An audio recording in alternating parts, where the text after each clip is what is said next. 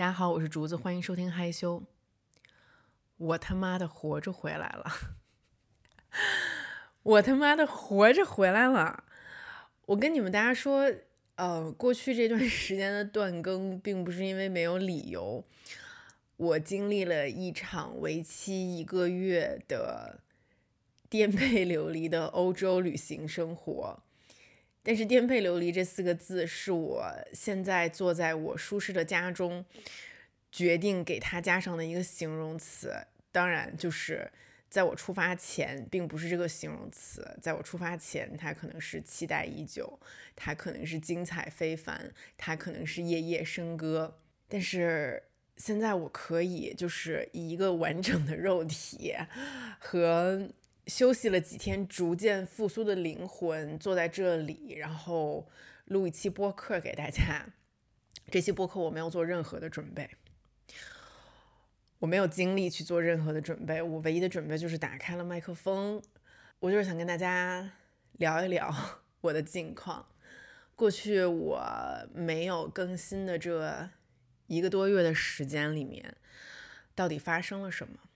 关于我这次旅行中的种种，关于我这次旅行中差点丢了命，起码是半条命的种种故事，我一点都没有跟大家夸张，就真的我这次旅行里面发生了一些事儿，我很幸运，你们现在还看还可以看到我。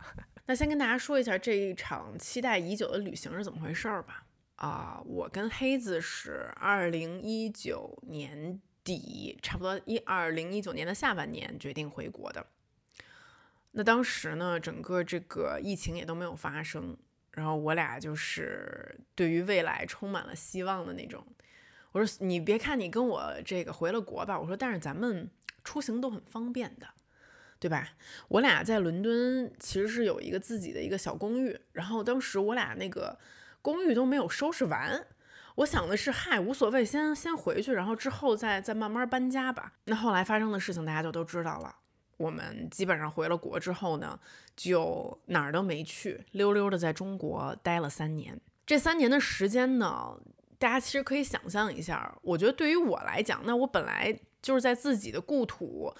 呃，能长时间的和自己的家人和朋友在一起，我觉得还是挺开心的。那毕竟我之前的十年也是属于东奔西跑的，都很少有一个春节说是跟家里人一起过的。那过去这三年的时间，真的弥补了很多，我觉得我亏欠给家里人，然后亏欠给身边朋友的一些陪伴吧。嗯。但是对于黑子来说，过去的三年就是他三年没有见到自己的爸爸妈妈、自己的兄弟姐妹、自己的朋友的三年，就是他是为了我搬到中国的。你想象一个外国人，就咱们想象，就比如说我为了他，我搬到突尼斯，我人生地不熟的，我刚到没多久，八三年，你在这个地方，你你哪儿都去不了，你要去适应的不仅是对于一个新的国家的一个熟悉，去建立自己新的生活秩序，去交新的朋友。就是所有的人，就算是咱们是成年人啊，也是有乡情这个东西在的。所以其实我我挺理解的，他一个大老爷们儿，但是有的时候我能感觉到他真的很想自己的爸爸妈妈，尤其他的爸爸妈妈就比我的爸爸妈妈大十岁，人家老人家其实身体也没有说那么的健朗，所以就是他内心除了想念还有担心。所以其实几乎我们是提前半年订了所有的酒店、机票、行程。然后我俩想着回伦敦待一个多月的时间，终于可以收拾收拾我们这个房子了。对这个房子三年的时间啊，我们就是可能零零碎碎把它短租出去，然后也经常听到这儿坏了那儿坏了，就算是年久失修，有好多的事情要去做。然后呢，除了见到家人，我们在伦敦也有很多的朋友，哎，终于可以跟朋友打招呼说，哎，我们要回去了，各种约上饭啊，然后约上酒啊。然后我俩又是很喜欢滑雪，所以我们想说，哎，刚好是冬天，趁这个时候，没准咱们可以定一个法国的一个行程，咱们过去去法滑雪滑一个星期的时间。所以说，出发前的这个半年呢，也是我们筹划我们这个旅行的半年。所以大家想象，我们的这个旅行，它是我们期待了三年已久的，然后通过半年的时间来筹划的一场，我们即将和。家人朋友团聚，而最重要的一点就是，我们即将带着一个新的生命去跟地球另外一边的朋友和家人相聚的这么一场旅行。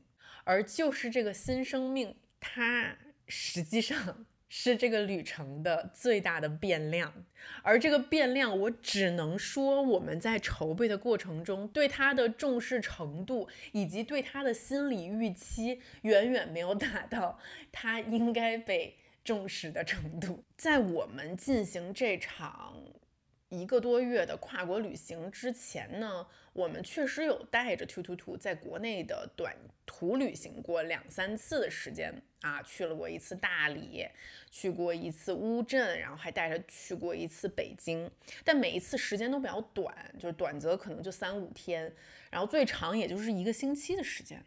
其实，在这三次旅行的时候，我们已经感觉到了带着小孩儿哦，咱还这不是小孩儿，这是带着婴儿、带着宝宝旅行所经历的不同情况的崩溃。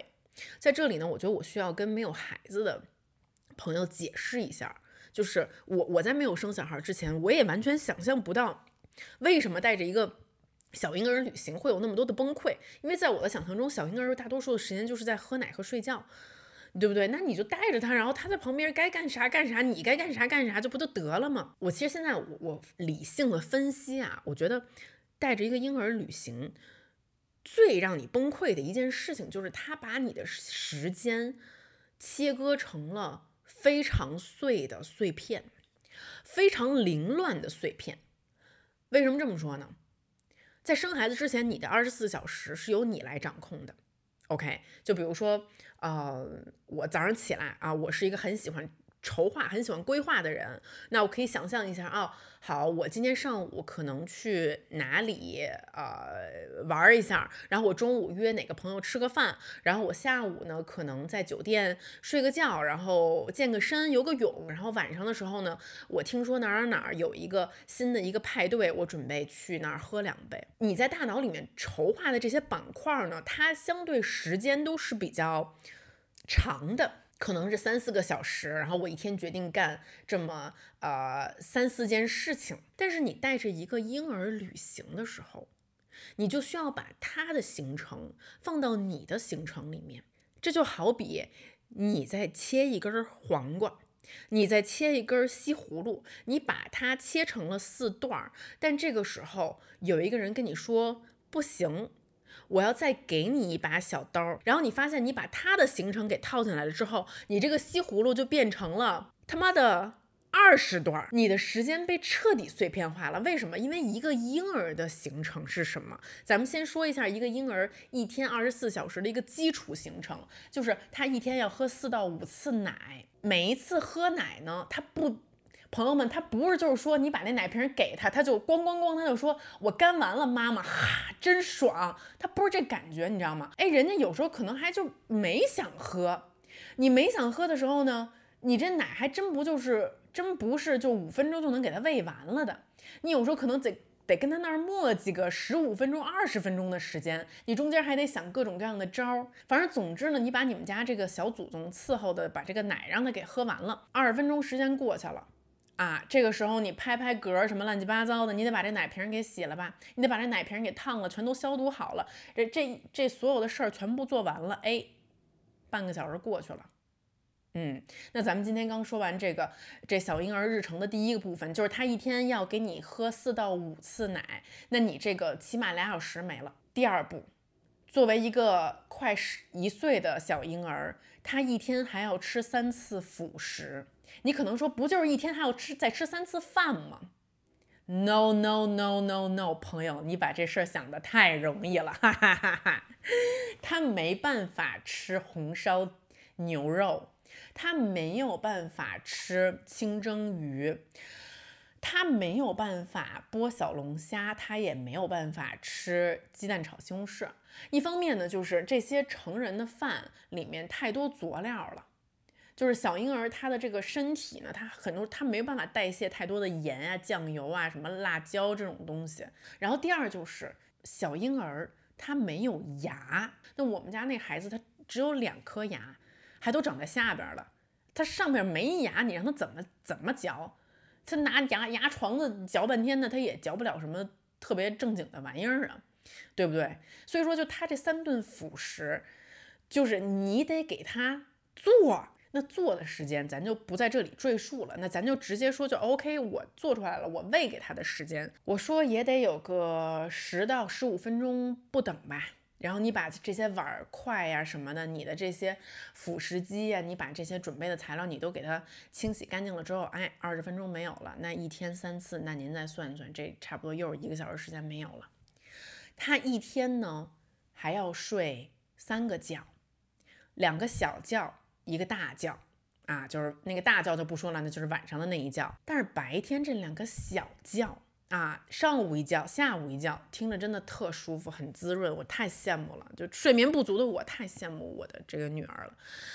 但是这两个小觉呢，一觉是一个半小时的时间，在旅途中的时候，你很难说我做到，我把我们家这个孩子放在床上，哎，你睡吧啊，哎，你自 自己看会儿书，你自己听会儿播客，好吧？那个一个半小时之后见，无法，你是要哄睡的，你是要抱着他，轻轻的为他唱歌，轻轻的摇着他，然后再小心翼翼的把他放在床上，希望他不要中间四十五分钟的时候醒一次。这个时间咱们再把它算，可能五到十分钟不等。咱们说完这个喝奶、吃饭、睡觉之后，你们已经可以感觉到为什么一个小婴儿加入你的生活之后，你这个西葫芦就被切成了二十段。你的时间高度碎片化，而我跟你说，我觉得就是为人什么时候最累，就是觉得很焦虑，压力很大，觉得自己一天好像也没干什么事儿，但为什么就这么累？就是你的时间非常碎片化的时候。比如说，我今天一天我的事情就是去剪一个片子啊，我今天的任务就是我坐在电脑前，然后我有这么多素材，我把这个我把我这支 vlog 给剪出来。虽然说这个工作。它也很有难度啊，那你需要去开动你的大脑，你要想你这个东西该怎么剪什么之类的哈。但是我往往并没有觉得这么的累，因为你一天的任务非常简单，你就这一个任务，它的时间拉得很长，可能你最后需要八个小时时间完成它，但是你一直在想这一件事儿。我觉得人最累的就是 multitasking，就是你要在一个时间去完成好多个任务，因为这个时候。你要去不停的调动你大脑的不不一样的板块，就你感觉你大脑。是有好多个小灯，这儿亮完那儿亮，这儿亮完那儿亮，感觉就是跟一急救车一样，一直是在滴滴滴滴滴滴滴滴滴。然后最后一天下来之后，你不但觉得非常的没有成就感，就我这一天到底干嘛了？我除了换了换了八个尿布，然后喂了五次奶，然后喂了三次辅食，然后我好像似乎打了几个电话，然后呃回复了一些工作的短信，呃，然后我吃了三顿饭吧，然后我好像觉得我啥都没干呀，我什么有意义的事情都没干，我什么。对我的人生有进展的，对我人生有意义的事情都没干，我怎么这么累？而大家想象，在这个碎片化的基础上，你在一个旅行的过程当中，旅行它跟你的日常生活最大的区别是什么？啊，OK。除了你可能要去很多新鲜的景点儿，你要探索这个你曾经没有去过的地方，这些让人觉得心旷神怡的事物之外，最重要的一件事情就是它有许多未知会发生。大家之所以享受一段旅行、喜欢旅行的最主要的原因，就是旅行是不可控的，它是神秘的，它是刺激的，它是新鲜的。但是我跟你们说，当你的西葫芦已经变成二十块之后，你他妈最不希望发生的事情就是两个字儿未知。但是你们不要看我现在把这些事情说的头头是道，在半年前我跟黑子规划这一场旅行的时候，这些东西全部都被我们屏蔽掉了。我们当时内心就是在呐喊，就是我要出去，我要去旅行，我要 party，我要放松，我要释放自我。就人就是这么可笑，这么愚蠢的东西。我在出发前，我当时就是像小孩要春游的那种感觉，我就是众志成城，我觉得没有什么困难是我邵静茹克服不了的。我当时脑海里面只有一个画面，就是我带着兔兔兔出现在 Tate Modern，然后他在婴儿车里面，嗯，酣睡着，然后我约了我的一个朋友，然后在 Tate Modern 看他们最新的展，就好像我的生活跟四年前我在伦敦的生活相比没有什么差别，只是这个时候我推着一个婴儿车，而这个婴儿车里面出现了一个熟睡的小婴儿，一切仍然是那么的甜蜜和祥和。我现在只想对当时的自己说一句：你他妈做梦呢吧？OK，我们为期一个月的旅行，总共呢大概分成了三个部分。第一个部分呢就是前两个星期，前两个星期呢就是主要任务就是和家人会面。第二个部分呢是第三个星期，第三个星期呢就是我们单独定了一个去法国，去法国，不好意思，去法国的一个度假的滑雪行程。一个星期的时间，然后住在一个很亲子的一个酒店里面。然后第三个部分呢，就是最后一个星期啊，我们从法国回到伦敦，然后呢，这个时候呢，Ned 的爸爸妈妈也都已经走了，然后我们三个人呢，就是呃共处一段就是三人的这个蜜月时光，然后在这里呢，再见再多见见当时没有机会前两个星期没有机会见到的一些朋友，然后把伦敦之行收收尾。那我们先说我们这个旅行的第一个部分，好吧？就是前两周啊，前两周见家人的这两个星期。其实我现在回想起来，我觉得前两周还是我这整个旅行里面比较顺利的一个部分。黑子的爸妈呢，就是从突尼斯飞到了伦敦，啊，跟我们住了两个星期的时间。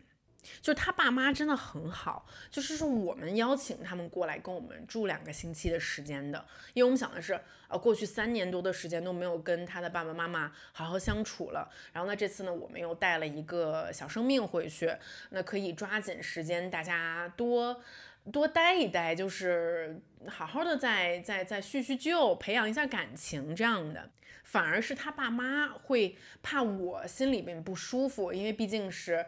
呃，我我这个公婆关系处的咋说呢？就是就是四个字儿，相敬如宾，你知道吗？就是我我公婆是属于那种很很通情达理的人，然后也很会为。站在对方的立场上去想问题，他们就会觉得说，呃，虽然说我跟黑子结婚已经很久了，但实际上我跟他们见面的时间屈指可数，也就是这手指头一个手一个手都可以数得过来，五次以内见面的机会，每一次都相处的就是很有礼貌。但是说实话，你说我们对对方具体的有多少了解，也也也了解的并不是很深啊。然后尤其是他妈妈，就是我婆婆，她一直就是担心说，呃，就是以我们的这种了解状况，我们直接。在同一个屋檐下住两个星期时间，我会不会不舒服？尤其呢，我们伦敦的那个家就是真的是面积很小，呃，看起来挺大的，但实际的就室内面积也就是八十平的样子，就两居室嘛。那两居室里面塞四个大人加一个小孩儿，是也是还不是很宽敞的这么一个环境。说真的啊，啊，那低头不见抬头见，俩两两个星期的时间，对我们彼此来讲也都是一个小小的挑战。但其实我心里觉得是怎么回事呢？我觉得应该还好，因为原来呢，我们之间缺少一个，或者我担心我们之间缺少一个共同语言啊。那毕竟他们是一对七十岁的突尼斯的。老夫妻，我是一个三十岁的一个中年的中国女子，就是我们的生活交集确实是比较有限，而而且有的就是他爸爸会说英语，然后他妈妈呢就只会说法语和阿拉伯语，就我们的语言也不是非常的顺畅。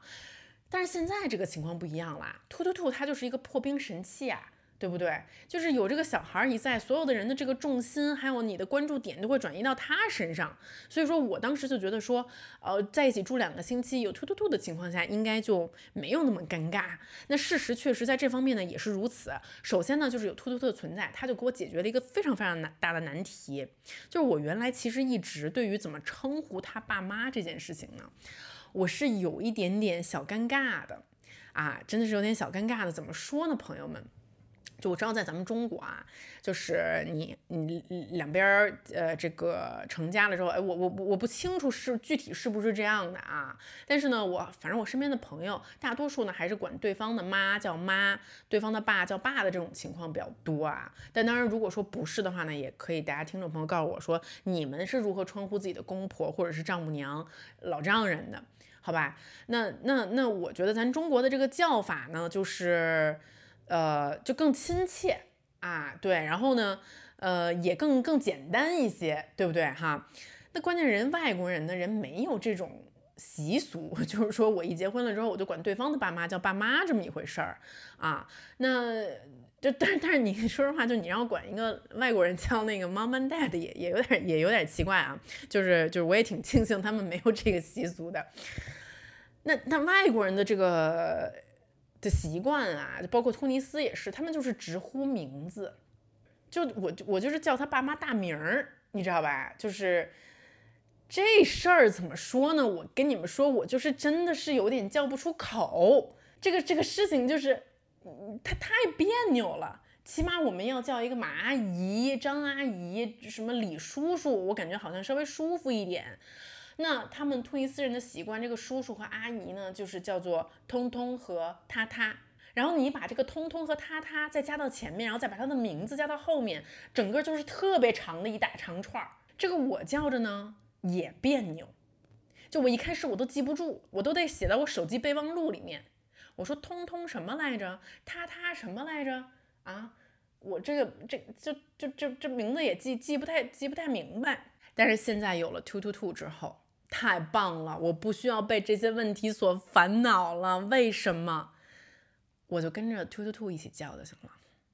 兔兔兔管他们叫什么呀？就是叫爷爷奶奶嘛。啊，对。但突尼斯的叫法就是妈咪和帕皮，奶奶是妈咪，啊，爷爷是帕皮，啊，那我就也跟着叫就得了。啊，我从踏进伦敦家门的第一步开始，我从见到我公婆的第一面开始，我就是也跟着妈咪和帕皮。我说：“妈咪早上好，Papi 早上好，妈咪你昨天睡得好吗？Papi 我们今天要出去吃一个 brunch 吗？太舒服了，朋友们，太舒服了。我跟你们说，就是我觉得好多时候这个人与人交往之间被困扰的都是这种细枝末节，都是这种芝麻粒儿大的看似的那种小事儿。但这个小事儿你解决了之后，你整个人神清气爽。而且我跟你说，其实不仅对于我来说。”对于黑子来说，有了兔兔兔之后，他称呼我爸我妈也一下顺了很多。因为如果是顺着咱中国人的方法，就是他得管我爸我妈，也得叫爸和妈。就是我觉得，如果说是黑子真的管我爸妈叫了爸和妈，我他俩应该也不会介意，你知道吗？就是我身边也有朋友，就是那个就是跟外国人结婚的，就以逼着自己老公管自己爸妈叫爸妈的，但是我。是属于那种本着比较自由的作风，我说就是你我我不逼着你叫你，你想称呼他们什么都行。那那你说，那你按照外国人的方法，你直接管我爸我妈叫他们的大名，好像也不太合适。所以说黑子后面就他自己想出来特别好的一招，就是他管我爸我妈叫那个马姐和少哥，就基本上跟着房产房产中介小哥的那个方法在叫的。嗯，虽然说听起来有点乱辈儿吧，但是呢，他叫着呢就也还蛮舒服的，也挺好的。但是现在这乱辈儿的这情况也解决了，就他也可以一一起跟着叫那个姥姥姥爷了。但是为什么说就是其实我公婆来了，好像就是你期待着这个爷爷奶奶的角色还是能帮你分享许多育儿的忧愁和负担的。但是为什么我却觉得？我们并没有轻松很多呢。第一个原因就是，这个小孩儿吧，你别看他还不到一岁，但是呢，他已经开始认人了。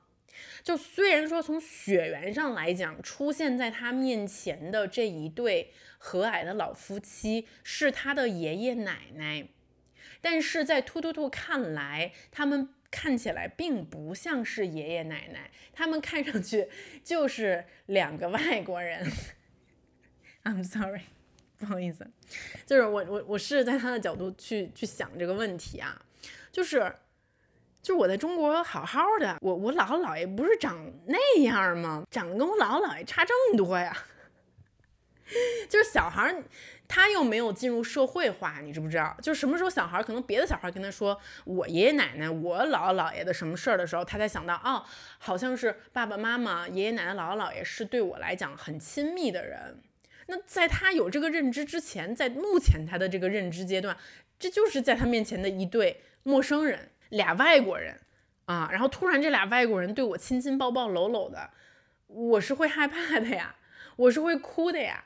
我是不认的呀，所以说呢，虽然说我的公婆很想多帮我们去分担照顾突突兔的这个任务，但是他们能做的事情确实也很有限。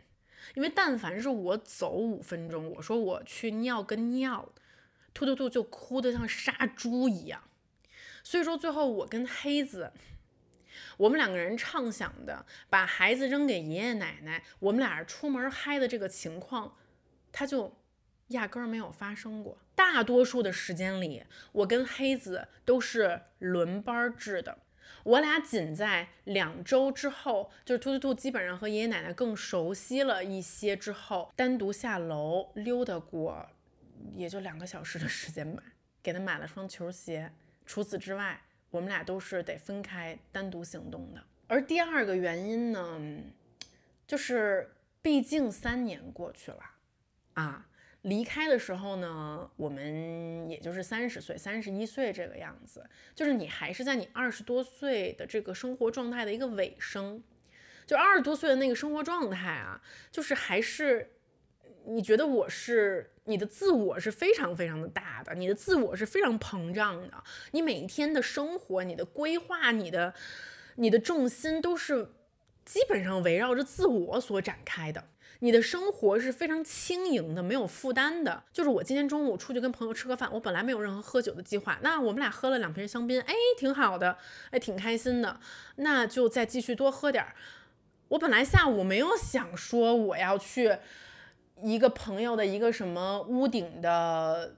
花园去坐一会儿，但是后来我俩就是真的那感觉来了，然后我们就去这屋顶晒了一下午的太阳，然后晚上的时候我们就就发了疯的拼了命的蹦迪，就像没有明天一样。在我脑海中，似乎还是一种就是我对于伦敦这个地方的一种记忆，就毕竟我是二十一岁到三十一岁的这十年在伦敦度过的，所以就是。我的大脑很愚蠢，我的大脑就是对于这个地方，它的这种你你哪你只要想想到这两个字，你所产生的联想都是这种放射性的，像火花一样的放肆的、散漫的、自由的、浪漫的、无拘无束的，充满了青春，充满了荷尔蒙，充满了你管我今天要干嘛，管我明天要干嘛的。然后我的朋友。我能想象的，我们一起出来玩儿，也都是这种不带设定、不带预期、不带规划的。然后，但是总之最后会觉得很尽兴、很嗨，然后度过了一个非常美好的一天的。但是三年过去了，三年过去了，就大家从三十三十一变到了三十四、三十五。OK，像我们这种就可能进入了婚姻，但是一开始几年没有孩子的，也是在这三年的时候。反正在家待着，就是在家待着，在家待着时间一长，就不小心憋出了一个孩子。就是我们身边的朋友很多也都是这样的，只是大家可能是在地球的不一样的角落去做了相同的事情，但是就是莫名其妙三年时间没见，那彼此就就从一个二人世界变成了一个三人世界的一个状态。你从一个年轻人的荷尔蒙狂欢，突然变成了一个中年人的家庭责任感的这么一个状态。以至于什么？以至于就是我跟黑子当时设想，我们肯定会有很多什么 girls night、boys night，什么 girls night、boys night。黑子跟我说，他周六晚上约了三个好哥们儿，然后出去 boys night，下午四点钟出去的。我说你今天晚上好好玩吧，我来照顾兔兔兔，然后你玩爽了之后，咱俩再再颠倒，我再出去玩去。结果。晚上七点半的时候，叮门铃一响，人老人家回来了。我说怎么了？我说你是要回家换衣服吗？还是怎么样？我说你们要是要再去哪儿续摊吗？他说不是，他说我们 boys night 结束了，那个 Andy 要回家吃饭，他老婆给他做了饭。那个 Rahul 要赶最后一班火车回家了，他老婆孩子等着他呢。那个 Andrew 明天也要加班儿，所以就今天就大家就都早早的收场了。不仅是我们，也包括我们身边的朋友，逐渐从一种生活状态开始，慢慢的进入到了另外一种生活状态。就即使是我们身边的仍然是单身的朋友，没有组建家庭的朋友，从心态和生活方式上也发生了变化。好像人一旦进入了中年，就对于曾经很向往的那种派对狂欢、一晚上认识五个陌生人的这种生活，没有像原来那么的感兴趣了。而我也无法去具体的解释我原来的这个期待到底它存在的原因，是我真实的想去派对，还是我。带孩子太累了，我只是想去放松一下。那这个放松的方式，也许是做一个 SPA，来的更加的体贴。但同时，就是我的脑子里面，我的心中仍然有不甘。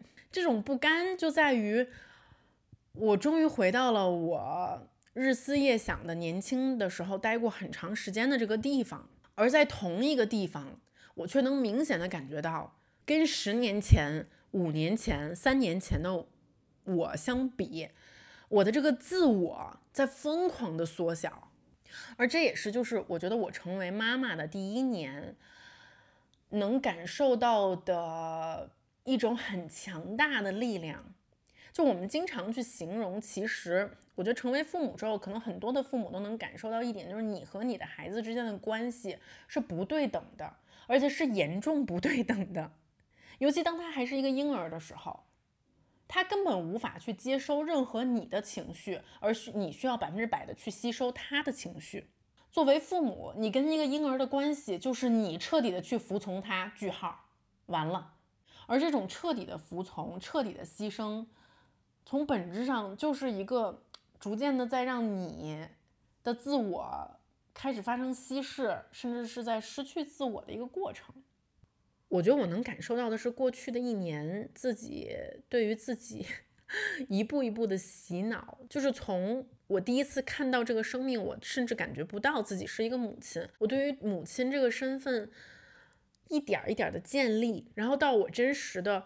体验这些服从和牺牲，还有付出，然后到我开始对自己所做出的这些牺牲感觉到甘之如饴，因为我确实也从中体会到了许多快乐。这种快乐是以前我任何一种人生体验、疯狂的人生体验无法给予我的。而当我体验到一些正向的感受之后呢，我就开始加大对自己的洗脑，开始。对我成为母亲之后的这种自我牺牲，开始去试图给自己找到一个正向的说辞来解释我这种牺牲是值得的。然后到现在，我问自己最多的一个问题，并不是我是一个好的创作者吗？我是一个好的老板吗？我是一个好的女儿吗？我是一个好的朋友吗？而是我是一个好的妈妈吗？我陪伴她的时间够不够多？所以说，我觉得这可能也解释了。为什么这场旅行开始前和这场旅行发生后，我的期待和 真实的经历之间的这种反差和冲突？因为你已经不是原来的那个你了。Anyway，回到我们这个旅行上来说吧。总之呢，其实前两个星期还是比较顺利的。嗯，然后这两周结束的时候呢，我公婆也是很满意的离开了，然后我也觉得自己交了一份还不错的答卷吧，就是我们互相都给对方留下了还挺好的印象。那么我最期待的这个旅程的第二个部分，也就是去法国滑雪的部分，马上就要发生了。在我们筹划的阶段的时候，当时就在脑子里面不断的去设想。想去滑雪的两个人带着不到一岁的婴儿，这件事情到底应该怎么去实施？那它基本上是有如下啊两种方案。第一种方案呢，就是我们俩分别带孩子，比如说上午是我来带孩子，然后他去滑雪，然后下午呢是他去带孩子，然后我去滑雪。这种方式的优点呢，就是它相对来讲还是比较优惠的。它的逻辑就是我们彼此各自牺牲一半的滑雪时间来看孩子，然后让另外一半去享受。但是呢，它的缺点就是在于牺牲的那个人真的就是很难受。而滑雪的那个人想到对方在为你牺牲而给你换取这个时间在滑，那你又是你一个人，你孤身在外傻滑，这个时候我觉得起码对于我而言，我很难就是去充分的去享受这个事情。就我想的都是，是不是他们俩还好吗？他们俩有没有什么事儿？就是我需不需要提前结束，赶快回去帮他们？那在这里，我要提前声明一下，你可能会说，哎，那带带着你的这个公婆一起去，让他们给你看孩子不就好了吗？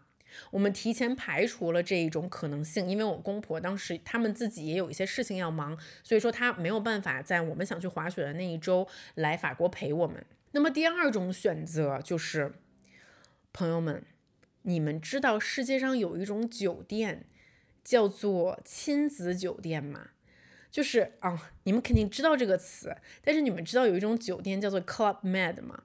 就是这个酒店呢，它是以帮你提供托儿所的服务而闻名的。我再次说一下，我没有在给他们打广告啊，就他们没有给我任何钱。就是这个酒店，它整个 business idea 就是去解放父母，所以说父母，我帮你看孩子，所以你就有时间去玩了。他会给你提供一套非常完整的托儿所的 daycare 的服务，你把你的孩子早上起来八点钟放在那里，然后晚上六点钟的时候去接就可以了。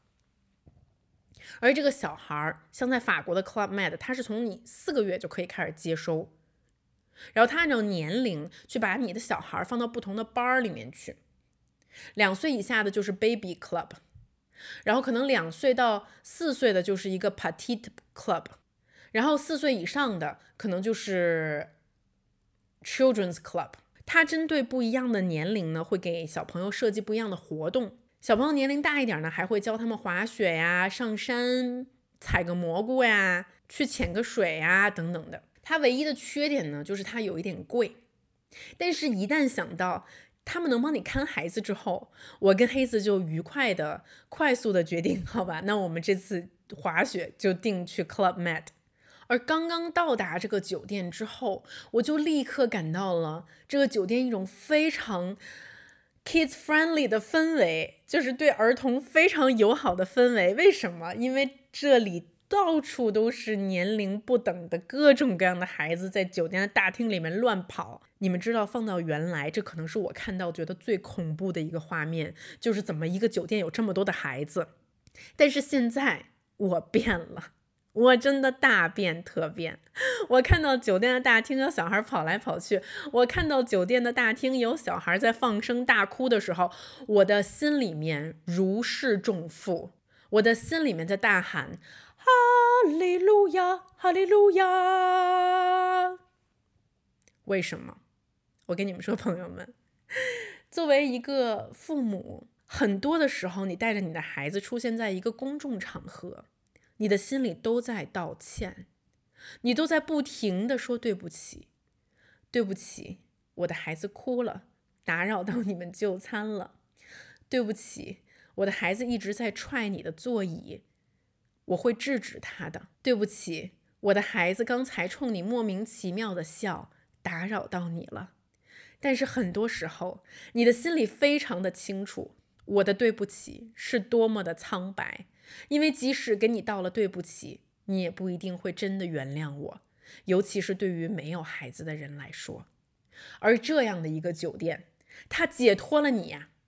很明显，百分之八十来这里的旅客都是有孩子的，而那百分之二十的倒霉蛋，我不知道他们怎么想的。你没有孩子，你为什么要来这种酒店？但既然你在这里，那我就假设你起码应该是一个不讨厌小孩的人。当一切以一种非常甜蜜的开始展现在我面前的时候，当时我甚至感觉到我看到了天堂的光，我的生活马上要被拯救了。虽然说前两个星期我还在伦敦带孩子，虽然说前两个星期我感觉到我的整个旅行也不过是换了个地方带孩子而已，但是现在我马上就可以把我的孩子放到 daycare 里面了，我就可以放肆的滑雪，我就可以中午喝个啤酒，也不需要担心下午有什么结果，而马上。天堂的门就这样短暂的打开，又要关上了。为什么呢？我们来法国之前呢，在伦敦的那两个星期，曾经有一天进行了一个非常短暂的 day trip，因为黑子的姐姐，她的亲姐姐也住在伦敦，她的姐姐呢也有一大家子人。有好几个孩子，所以其实他爸妈呢经常来伦敦去看他的姐姐。他妈妈甚至就是帮他的姐姐照顾孩子，照顾了好长时间。然后他的姐姐呢和他的姐夫在牛津买了一个非常非常大的一片地，然后在那里有一个很美的一个 cottage，一个农农农场的小屋，然后邀请我们一定要去牛津做客。然后黑子想的很简单，他确实也是过去的三年很少跟他的姐姐这样团聚了，他跟他姐姐的感情也很好，所以我们就欣然答应了。而在我们三个人开开心心的坐上火车的时候，这个时候黑子突然收到了他姐姐的电话，他姐姐跟他说：“哎呀，不好了，我今天上午突然发现我们牛津的家里的地暖停了。”现在整个屋子冷得像冰窖一样，但是你们不要担心，我一定会找人修好的。Oh my god！大家知道英国的冬天有多他妈的冷吗？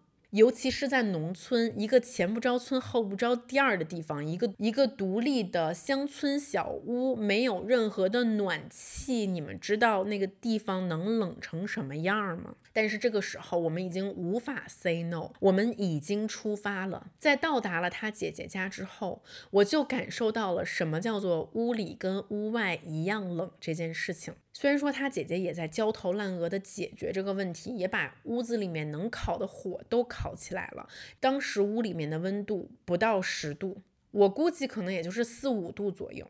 我们在这种条件下睡了一个晚上，我感觉基本上就是带着一个不到一岁的婴儿在室外的帐篷里面睡了一个晚上。其结果就是我们三个纷纷冻病了。其结果就是，其实我们在到达法国、开始我们的滑雪假期之前，我们三个都在咳咳咔咔的咳嗽、流鼻涕，感冒症状异常明显。蝴蝶效应啊，是蝴蝶效应引发了这这一扇上帝为我开的门，即将很快的关上，因为在我们到达 Club Med 的第二个晚上。在一个寂静的、无人的雪山脚下的晚上，突然天空中传出了一声婴儿的啼哭，然后就是，呃，噗噗噗噗噗噗的，呃，噗噗噗噗噗噗，突突吐吐了。在我们到达 Club Med 的第二个晚上，我的孩子在半夜。狂吐不止。现在回想起来呢，他的这个呕吐应该就是由于感冒，然后小孩儿他没有办法自己去处理鼻涕这件事情，就他没有像成人一样知道怎么去擤鼻涕，然后他这个鼻涕就卡在了他的这个咽喉，然后引发的呕吐，可能再加上他那段时间正在长牙，然后长牙也会引起一些啊上吐下泻的这些反应。但总之结果就是。我跟黑子那天晚上一个晚上都没有睡，两个人焦急地抱着他。当时我就觉得说，我的孩子是否已经奄奄一息了？我的孩子吐成这样，他是不是要死了？而更糟的事情在第三天的白天发生了，就是我的孩子他不仅在晚上喷射性的吐，他还在白天喷射性的拉。不好意思，如果这个时候你在吃饭，我向你道一句歉，对不起。但是，当老母亲、老父亲期待了三年，终于有一个有人愿意帮你看孩子的酒店产生，我们两个人出现在了这个滑雪圣地的时候，在你怀里抱着的却是一个上吐下泻的婴儿。请问这个时候你怎么滑得下去呢？哈哈，你怎么滑得下去呢？还好。Club Med 这个酒店里面呢，他还安排了儿童的医生。我们第三天就立刻带着兔兔兔去看了这个法国的医生。法国的医生量了量体温，没事儿；看了看精神，也还挺好的。于是呢，就告诉我们那个结论，说这个情况应该是由长牙还有他之前感冒了引起的，没有别的办法，就慢慢养着，给他洗一洗鼻子，帮他把鼻涕试图给他弄出来。至于拉稀的话，你们就只能自己受着了啊。他可能最长时间能拉两个星期，之后一定会好的，没有什么药可以开的啊，也没有什么特殊的需要注意的事情，可能就是你们这段时间要多受累了。Oh my God! Great, Bravo! 哈，大家知道一个婴儿，就是他的身体虽然是小小的，但是他每一次发生这个 explosive diarrhea 喷射性的拉稀的时候，威力是很大的。无论你给他穿多少层衣服，他的那个 diarrhea，他那个稀都可以从衣服中透出来。就最疯狂的一次拉稀，他整个把自己拉的全身都是屎。我每一次给他换衣服的时候都是崩溃的。我们明明只在那个酒店待一个星期的时间，我已经给他多带了很多身换洗的衣服，但是我溜溜在那个酒店洗了十锅衣服。我什么时候去一个地方度假，在那个地方洗过衣服？我说的不是说是啊，拿手轻轻的搓两件衣服，然后给它晾晾上。我说的是正经的去洗衣房里面一锅一锅的在那儿坐着，在那儿等着洗完了衣服，然后再给它烘干。Ladies and gentlemen, welcome to my holiday. Welcome to my fucking holiday. 而他吐的时候也很难，因为你他吐的时候经常是你抱着他的。所以说他不会吐在他自己的身上，他只会吐在你的身上。所以最后我跟黑子讨论出来的最省洗衣液的方法，就是我们需要在喂奶的时候进行一个小小的 routine。第一步冲奶。第二步，脱你的衣服，脱到只剩内裤为止，然后开始喂他奶。这样的话，他吐的时候，起码吐在是你的肉区上面。你洗一洗澡，我们清洁的成本还会相对低一些。于是就出现了每一次在 Club Med，在法国的 Club Med，在我梦想当中这这个滑雪假期的时候，出现了一对公婆，一对夫妻裸体的在喂奶的这么一个情景。就是我们的身体在此时此刻也并不是非常的好看啊，我们的身体也并不是说是经过了一个健康饮食，经过了一个嗯高强度的嗯有规律的健身的训练的这么。啊，一个身体的这种状态啊，但是没有办法了，这个时候我们还是要把衣服脱光光啊，我们还是要光溜溜的坐在沙发上啊，咱们不干别的啊，咱们可能这个肚子上的肉腩有一些嘟着，但是无所谓了，但是 fuck it 无所谓了，好吧，我们就是还是要以这种状态进行喂奶这个行为，而我前面在播客最开始的时候跟大家说。我这次旅行，我差点没命了，我真的没有在开玩笑，就是因为即使有这样种种的状况发生，但是我跟黑子仍然觉得，我们毕竟是来这里滑雪的，我们不能因为我们的孩子在上吐下泻而彻底放弃滑雪这件事情，所以在照顾他之外，我们还是会把他放到 daycare 里面。然后我俩抽出一些时间去滑雪，但是由于你照顾他，你付出了很多的精力，尤其你晚上经常睡不好。有一天我去滑雪的时候，我觉得我的脑子可能没有那么的想的，没有那么的清晰，所以说我当时出了一个很严重的一个滑雪事故。可能这次我没有特别多的时间去来描述当时到底发生了什么，但一个简单的一个结果就是我非常非常的庆幸。我非常非常的幸运，我没有出事儿，因为我是以以一个极快的速度被撞飞了，然后在雪地里面前滚翻滚了三圈儿。幸亏我头盔戴的非常非常的牢，不然可能我也变成舒马赫了。